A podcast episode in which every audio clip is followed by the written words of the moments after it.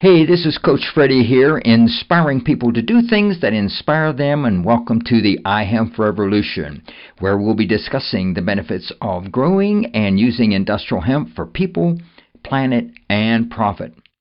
Conversations about the history, legalization, farming, harvesting, processing, building, manufacturing, investing, and how industrial hemp can benefit people's lives, heal the planet, and how it can be used to make thousands of products and boost the economy and business. So, are you ready to join the iHemp revolution?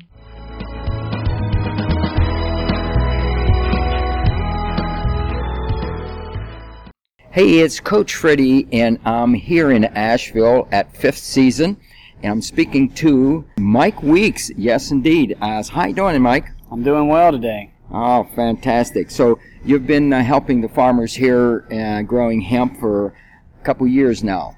Couple years, yep, and helping organic farmers for, for a lot longer than that.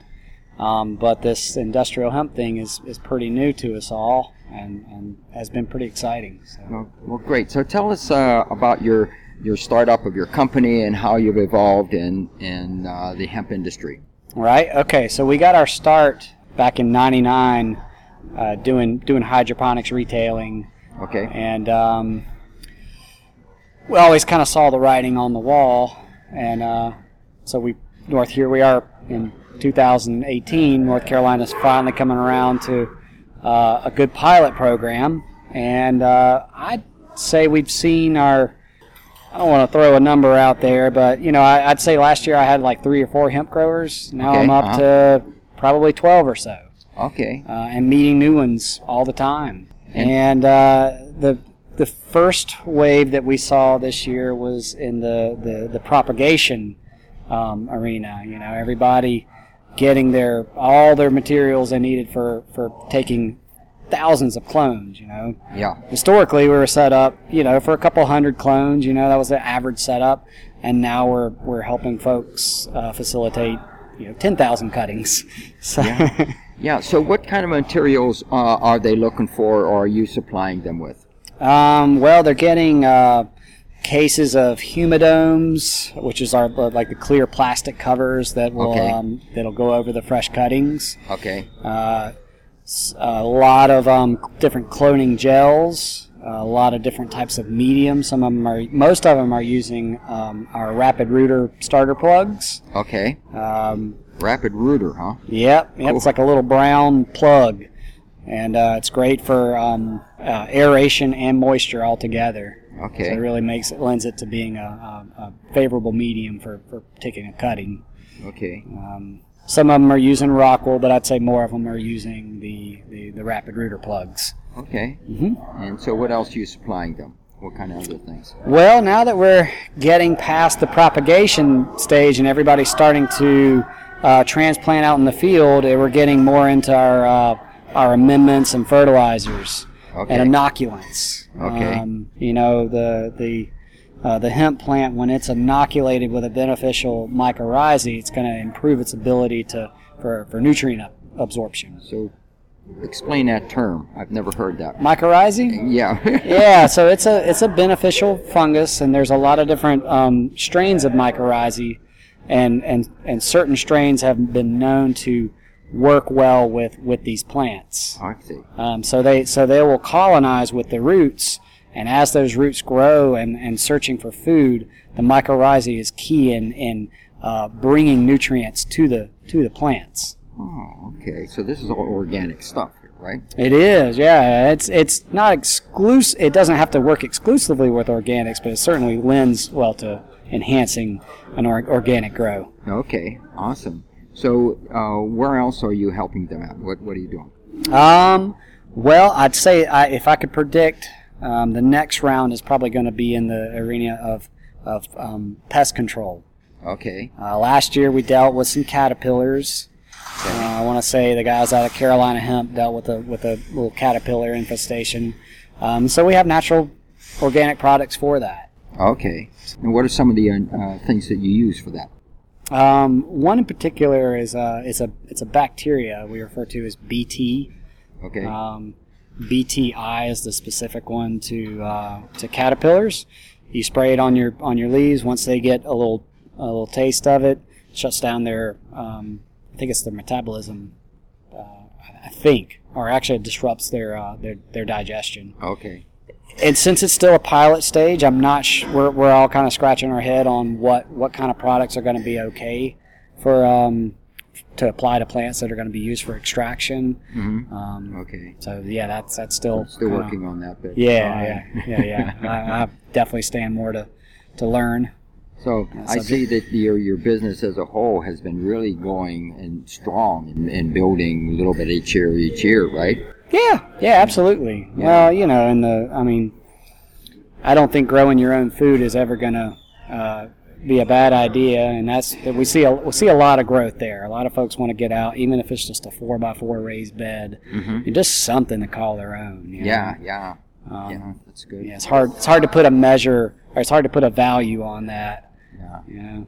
yeah. It, it's well, it gets people back into nature too. That's it. That's it. Some kind of connection to your food, some kind of connection to the soil. You know, there's yeah. um, there's uh, specific soil microbes that have been tied to uh, um, uh, serotonin release in the brain. So, Mhm. so no, it's not Okay. just a, not just a theory Yeah. that gardening can make a can, can cure your depression. Yeah. So, so I know and I believe that when you talk to plants, that they'll be much more nourished. They they're like pets, you know. If you well, talk absolutely, to them, absolutely. So Um, tell, tell us your, your theory on that. well, I think that plants can sense our intention. Okay. You know, if we spend time talking to our plants every day, checking on them, making sure they're bug free, uh, pruning them, whatever it is, um, they they receive that. They Yeah. they're they're intelligent enough to to um, to reciprocate that in in in their health. Yeah. So- Yeah. Well, I have I have five hemp plants up at Franny's farm that I planted personally, and they were about four to six inches tall, each one of them. So I had to talk to them, told them I would be out there uh, in a couple weeks to look after them. So I'm gonna have to go out there and uh, and check on my plants and talk to them a little bit. Yeah, yeah, absolutely. Yeah. Well, and as we talk to them, we're also in, in, in enriching the CO two. yeah. so they'll that's get a right. little boost there. There you go. And didn't, I Um, I didn't think, think it- about that I think either. it goes beyond that, but Yeah, that's that's Oh, okay. a, that's a that's a start. You know, Ah, I like that. something that can be measured. Yeah. so, um, so what are your plans? I know you brew beer here, uh, Mm-hmm. and you show people how to brew beer. Is anything on the hemp side of brewing?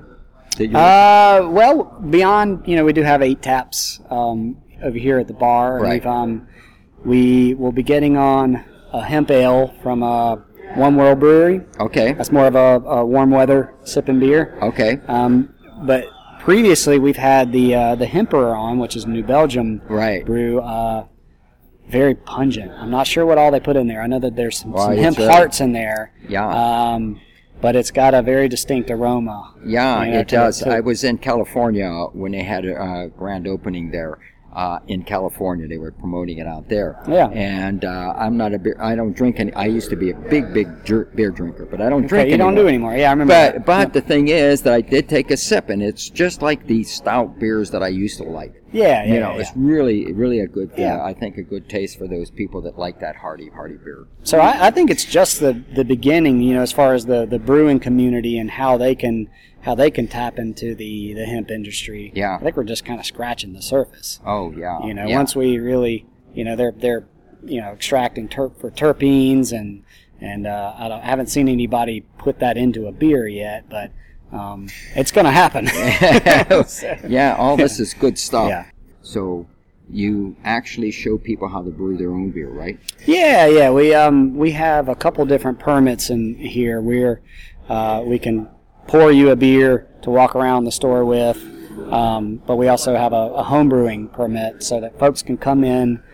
We walk them through the process. They come back two or three weeks later to bottle their beer and take it home with them. Ah. okay. All right. But that's the only thing that we're permitted for. I can't I can't pour somebody a beer like a, a growler for them to take out for Oh, them to take with okay. them. It's just a fun part of the store, you know. yeah, well, people- hey, it brings people in and they That's look at all right, this stuff, that's and right. uh, you know that's good. Yeah. And it keeps you happy once in a while too, right? yeah, yeah. You know, after the end of a long shift, it can't hurt. So, I actually just drink ciders and, and wines these these days. Yeah. So, um, but we always keep a cider on tap. Okay, awesome. Is that uh, there's alcohol in the cider? Oh, Mm. Yeah, yeah, yeah, yeah. Okay, Absolutely. all right. I enjoy I enjoy beer, but uh, it's a little hard to digest these days. Oh, yeah. So- So, what is your plans for this? Is half the year's over uh, almost. We're at the end of uh, June. Mhm. So, what do you see yourself doing in your business in the in the second half of this this year?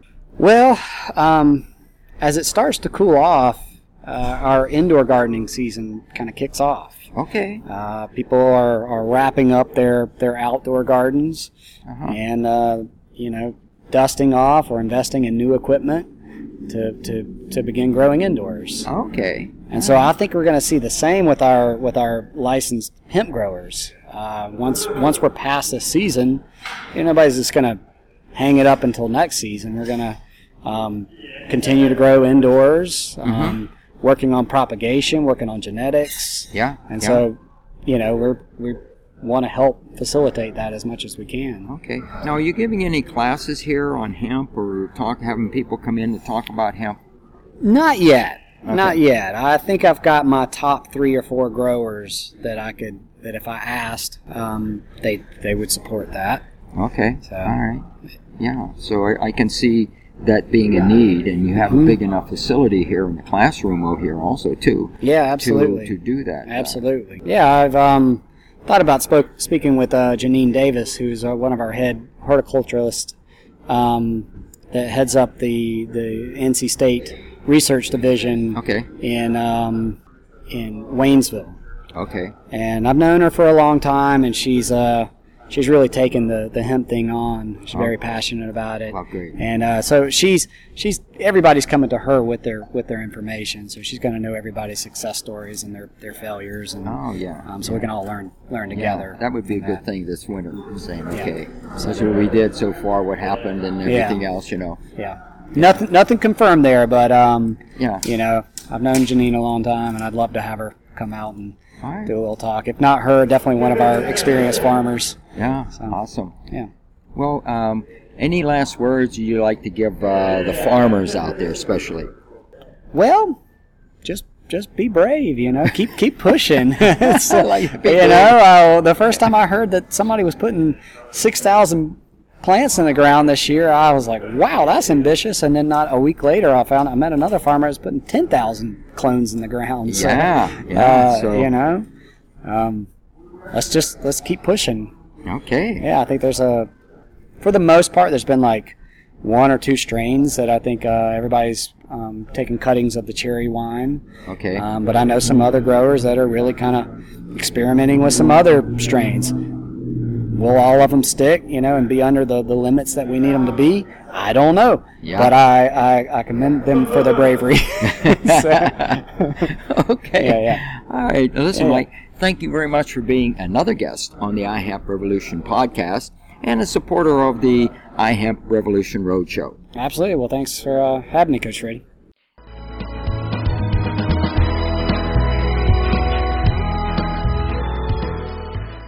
I want to thank our listeners for tuning in today. And make sure that you subscribe to the iHamp Revolution podcast on iTunes or Stitcher Radio. Give us a review and follow us on facebook.com forward slash iHamp Revolution. Like us and then tell your friends. Help us spread the word about how using industrial hemp can benefit people, heal the planet, and provide long term profit. This is your host, Coach Freddie, inspiring people to do things that inspire them, and thanks for joining the iHemp Revolution.